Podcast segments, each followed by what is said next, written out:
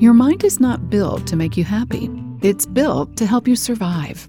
So far, it's done a great job, but in the process, it may have developed some bad habits, like avoiding new experiences or scrounging around for problems where none exist. Is it any wonder that worry, anxiety, and self critical thoughts so often get in the way of enjoying life? Hi, welcome to Your Great Journey. Each week, we offer you brief tips, techniques, and insights to help you move in positive directions and master big change. For more information, please visit yourgreatjourney.com. Your Great Journey is brought to you by audiobook publisher Wetware Media. Wetware Media publishes a wide variety of personal transformation audiobooks available from any major online audiobook retailer. For more information, please visit wetwaremedia.com. That's W E T W A R E M E D I A dot com. Today, we're sharing an exclusive interview with psychologist Dr. Shawn Smith. He discusses his audiobook, The User's Guide to the Human Mind Why Our Brains Make Us Unhappy, Anxious, and Neurotic, and What We Can Do About It. This audiobook is a roadmap to overriding the mind's natural impulses toward worry, self criticism, and fear. It offers helpful guidance for overruling your thoughts and feelings and taking charge of your mind and your life. In this conversation, Dr. Smith offers advice and helpful information for anyone struggling with a mind that isn't cooperating and hits you with waves of anxiety. He discusses the skill of psychological flexibility and offers a few tips to help eliminate worry and anxiety. The user's guide for the human mind is for anybody who has a brain that seems like it's not cooperating and it's working against you. So, whether it be through anxiety or depression or unproductive habits or just being unable to get yourself moving. Our brains oftentimes feel like they're the biggest thing in our way. ACT is it's informed by behaviorism which focuses a lot on why we do what we do and why our brains are doing what they're doing but it also brings in some very old philosophy, some old eastern philosophy about accepting what the mind is doing and not fighting what the mind is, is doing, which behaviors have studied and discovered that, yeah, when you fight what your mind is doing, you actually get more of the problem. So, a lot of that old Eastern philosophy and a lot of old Western philosophy, Stoicism in particular, people thousands of years ago had a pretty good handle on why our minds do what they do to us, why they get attached to certain things, why we reject things, why we crave things, why we avoid things. And so, ACT is a way of basically living with your mind without trying to fight it. When people don't know how to overrule their thoughts and feelings, you end up doing what I did earlier in, in, in my younger days which is acting a lot on impulse, acting a lot on emotions, and and really before you can even overrule what your mind is doing, which again is not the same as arguing with it. Arguing with your mind is a trap, but you can overrule it. And the first step in that is knowing number one what it's doing, and number two what it's trying to accomplish. So, for example, when you're trying to get on an airplane because you have some place to go and your mind is not cooperating and is hitting you with these waves of anxiety if you don't understand that it's trying to protect you, that it's responding to certain cues, that it's responding to your history, that it's responding to a lot of information and, and why it's doing that and what it's trying to accomplish, that's when people get stuck in panic attacks or unproductive behaviors or spinning their wheels and not going forward. A good basic tip for overcoming worry and anxiety is just minding the basics in life sleep, diet, exercise. And that sounds like really trite advice, but for folks who are just struggling with that low level tension, anxiety, can't focus, you're distracted, more often than not, we can just eliminate the whole thing by eliminating caffeine, getting good food, getting exercise. Exercise is terrific. It, it's better than any medication, and there's tons of research on this. Better than than any medication for a lot of conditions like low level anxiety, depression. And so, if you can just mind those baselines, sleep, diet, exercise, that will take care of a lot of your problems. And it, it appears that the brain is kind of like a dog. And if you don't take it out and run it and exercise it, it starts chewing on the furniture.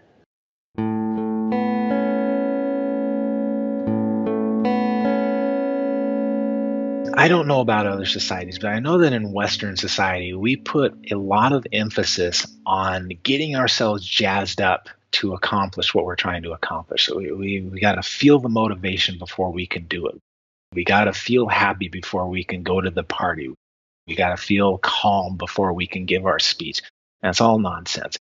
You can spend your life waiting for your feelings to change, but really the opposite formula works a lot better. That when you're anxious about getting up and giving that speech, you can sit there all day and wait for your feelings to change and you can try to calm yourself down, or you can get up there. And there are some obviously some people need some some tools and some help to get past that because sometimes the the anxiety can be pretty debilitating. But the book has tools for getting past that. But really waiting for your feelings to change is a recipe for not going anywhere. And what typically happens is that when we start to tell ourselves it doesn't matter if i feel a little anxious. This is just stuff going on in my head. These are just neurons firing. This, is, this isn't even real. It's kind of an illusion. It doesn't matter if I don't feel like going to the party.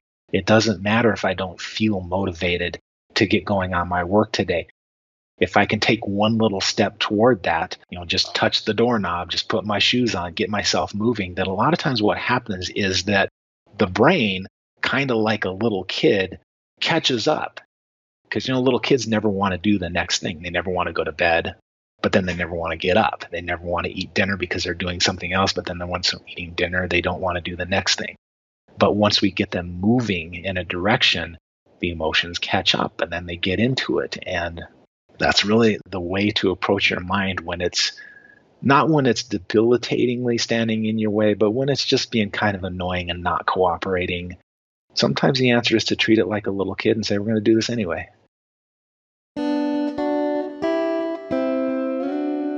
Psychological flexibility is one of those uh, terms that comes out of ACT and behaviorism, and it's a big sounding word, but it's really a pretty simple concept.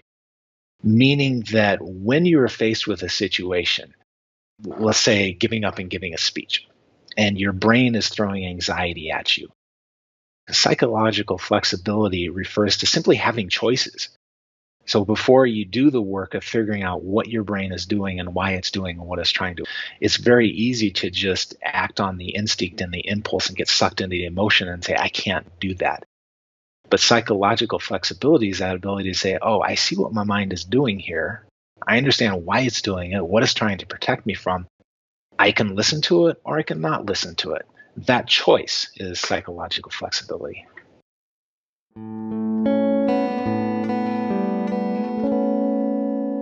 There are two big pieces that I brought into this book. One was ACT um, in behaviorism. The other is evolutionary psychology. And the reason I brought evolutionary psychology into this is because it's a wonderful body of literature that focuses on the psychological adaptations that we have to the environment. So if you think about all, what you learned about natural selection in school is that an animal may develop a certain characteristic because it helps it survive in the environment. We have these psychological adaptations that are very much like the physical adaptations that help us survive.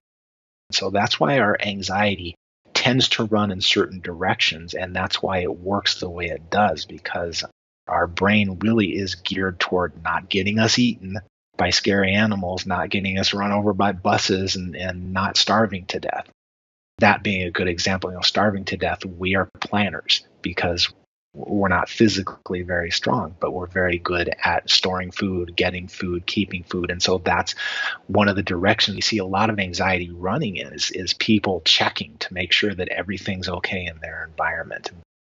Bringing that evolutionary piece is a great way of helping people be able to say, I understand why my mind is doing that. And say, I understand what my mind is doing. It's so much easier to step away from it and have psychological flexibility.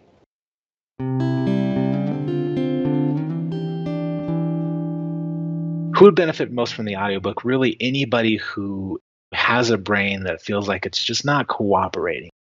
If you feel like your brain, your mind is getting in the way sometimes more than it's helping, then this is a great book for you. And the reason I think it's this is another book that's been out for a couple of years and it's gotten just a, a ton of positive feedback on Amazon. I've been very gratified by it.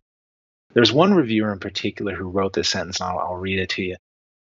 That little voice in your head is not your enemy or your conscience talking. It's just a very stubborn and powerful guard dog trying to protect you. So that's from an Amazon reviewer. And I think it really sums up what this book is about that your mind is looking out for you, but it gets in the way. Thanks for listening to this conversation with Shawn Smith, author of the audiobook The User's Guide to the Human Mind Why Our Brains Make Us Unhappy, Anxious, and Neurotic, and What We Can Do About It. You can purchase the complete audiobook from any major online audiobook retailer. If you'd like more information, please visit yourgreatjourney.com. Please be sure to subscribe to the show so you don't miss an episode. And if you like the show, please rate it and review it. And please share it with friends who might also enjoy it. Thanks for listening. Your Great Journey is brought to you by audiobook publisher Wetware Media. Wetware Media publishes a wide variety of personal transformation audiobooks available from any major online audiobook retailer. For more information, please visit wetwaremedia.com. That's W E T W A R E M E D I A dot com.